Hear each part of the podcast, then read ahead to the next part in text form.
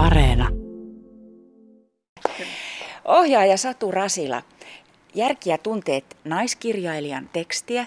Siinä on naisilla tärkeä osa, se on naisten tarina.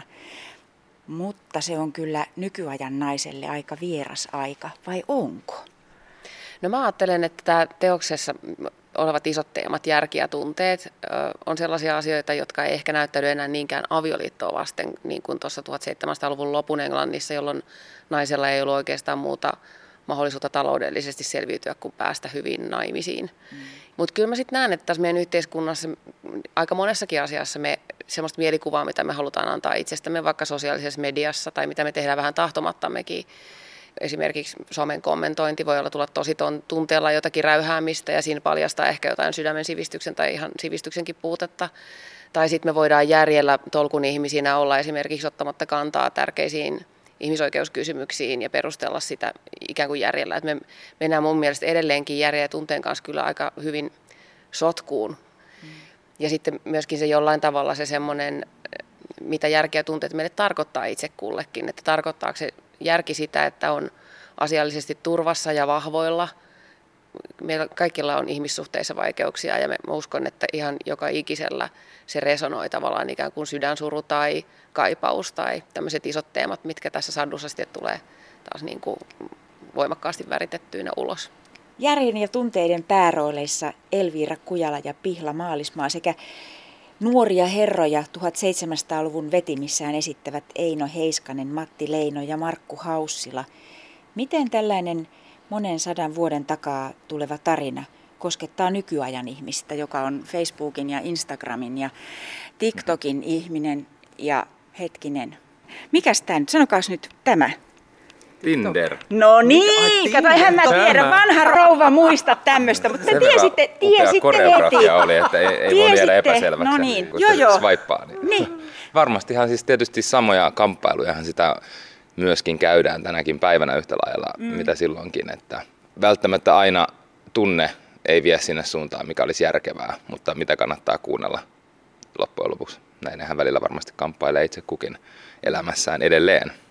En mä usko, että ihminen on niin mitenkään radikaalisti muuttunut. Eihän se ole muuttunut siis 10 000 vuoden jälkeen yhtään mitenkään varmaan. Että siihen aikaan varmaan ihmiset swipasi mielessään sitten vasemmalle tai oikealle ja toimi sen mukaan.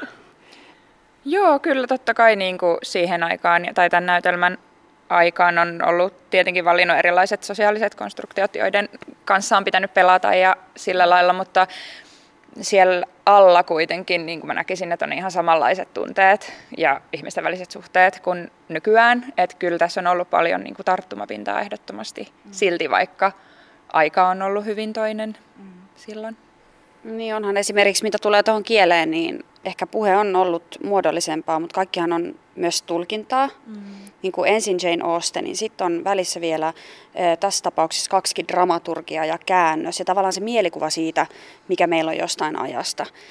Että tuskinpa ne ihmiset siinä ajassa on ajatelleet, että puhutaan mm. toisillemme muodollisesti, vaan se tapa olla on ollut ehkä vähän erilainen. Ja sitten teatteri tuo vielä sellaiset lainalaisuudet, että, että asioiden pitää kuulua ja tunteiden pitää mm. näkyä ja kaikkea. Että, että pitää vaan muistaa se, että niin monen linssin läpi tulee ne asiat. Että luultavasti itse asiassa ne tunteet ja, ja ihmisten väliset just nimenomaan niin kuin suhteet on ollut monella tavalla samanlaisia. Mutta sitten siellä on ollut niitä semmoisia paineita, jo, jotka niin kuin on sitten taas verrattuna tähän aikaan niin vähän erilaisia. Mm. Et en mä esimerkiksi ajattele, että mulla olisi hirveät paineet päästä naimisiin, jotta mä pääsen elämässä eteenpäin tai jotain tuollaista, mikä sitten taas tässä näytelmässä on isossa osassa. No entäs näin näyttelijöinä?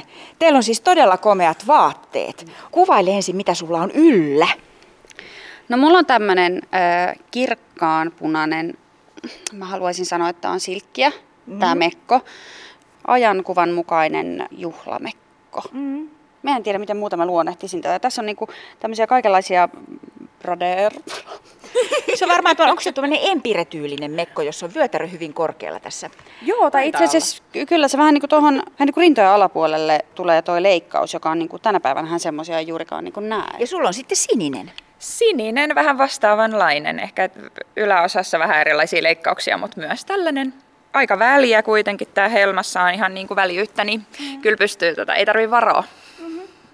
Nauttiiko näyttelijä tästä, että saa siis pynttääntyä vai onko se vain hirvittävän kuumaa? Mä rakastan, siis mä siis rakastan, että saa olla tällaisissa vaatteissa. Okei. Sullakin niin sulla on kunnon saappaat, nahkasaappaat. Mutta tilauksella tuli Saksasta just. Eikä. Kyllä, ihan pränikät. Pidän. Sitten sulla on tällainen takki, joka on tällaista Joo. mokkaa vai mokkajäljitelmää. Ja tosi korkea housujen vyötärö, mikä on mun mielestä myös upea yksityiskohta. Ja paita, valkoinen paita ja Kyllä. sitten tällainen hieno kirjautu liivi. Eli, eli kyllä sulla niinku aika paksu vaatetus. Ei tuu kylmä, ei tuu kylmä. Mulla on ihan tämmöinen villaliivi myös Totta. sitten laitettu vielä kuitenkin tähän, tähän varmuuden vuoksi mukaan matkaan, mutta siis kerta kaikkiaan onhan siis se ö, ylipäätään aina tuntuu siltä, että siinä vaiheessa kun saa vaatteet, niin alkaa löytyä se hahmo jotenkin ihan eri tavalla, että, että pelkästään jo kengissä esimerkiksi, että miten se hahmo kävelee ja miten se menee fysiikkaan, niin kyllä ne vaatteet vaan tekee niin paljon siihen. Ja esimerkiksi tämän tyyppisessä näytelmässä, missä on suht kaukana siitä ehkä omasta siviilipukeutumisesta se, niin, niin kyllä se löytyy pikkasen ehkä jotenkin paremmin se ryhtikin siihen Eversti Brandoniin esimerkiksi, kuin ihan sitten vaan semmoisissa Naikin lenkkareissa. Ja, niin on, on erittäin suuri vaikutus niillä kyllä. Joo. Mä en itse siviilis tykkää juurikaan pukeutua yhtään mitenkään, että verkkare- verkkareilla ja teepaidalla, alasti. teepaidalla mennään, mutta äh, varmaan johtuu myös siitä, että mulla on vähän haasteelliset mittasuhteet, niin se on tosi kiva, että saa mittatilausvaatteet Kyllä. aina. Mä en ole koskaan siis pukenut näin hyvin istuvaa takkia päälle mm-hmm. ja, ja tota, muutenkaan näitä vaatteita.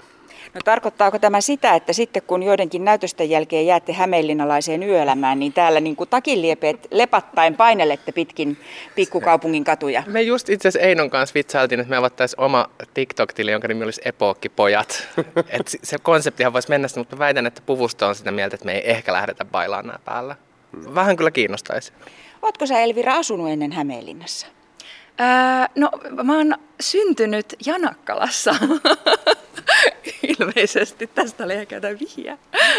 Mutta joo, on siis elämäni ensimmäiset ehkä neljä kuukautta asunut täällä suunnalla ja sitten muuttanut Turkuun ja sieltä, niin kuin, sieltä tota, koen olevani ehkä kotoisin kuitenkin Turusta, mutta, mutta Kelakortissa lukee Janakkala synty, syntymäpaikkana. Ja, Niin sun isäsi on ollut Hämeenlinnan teatterissa näyttelijänä. Joo, joo, itse asiassa mun molemmat vanhemmat Molemmat on ollut. vanhemmat. Joo, silloin kun mä oon syntynyt ja tota, sitten tosiaan muutettiin Turkuun, kun he siirtyi sitten Turun kaupungin teatteriin kiinnitykselle.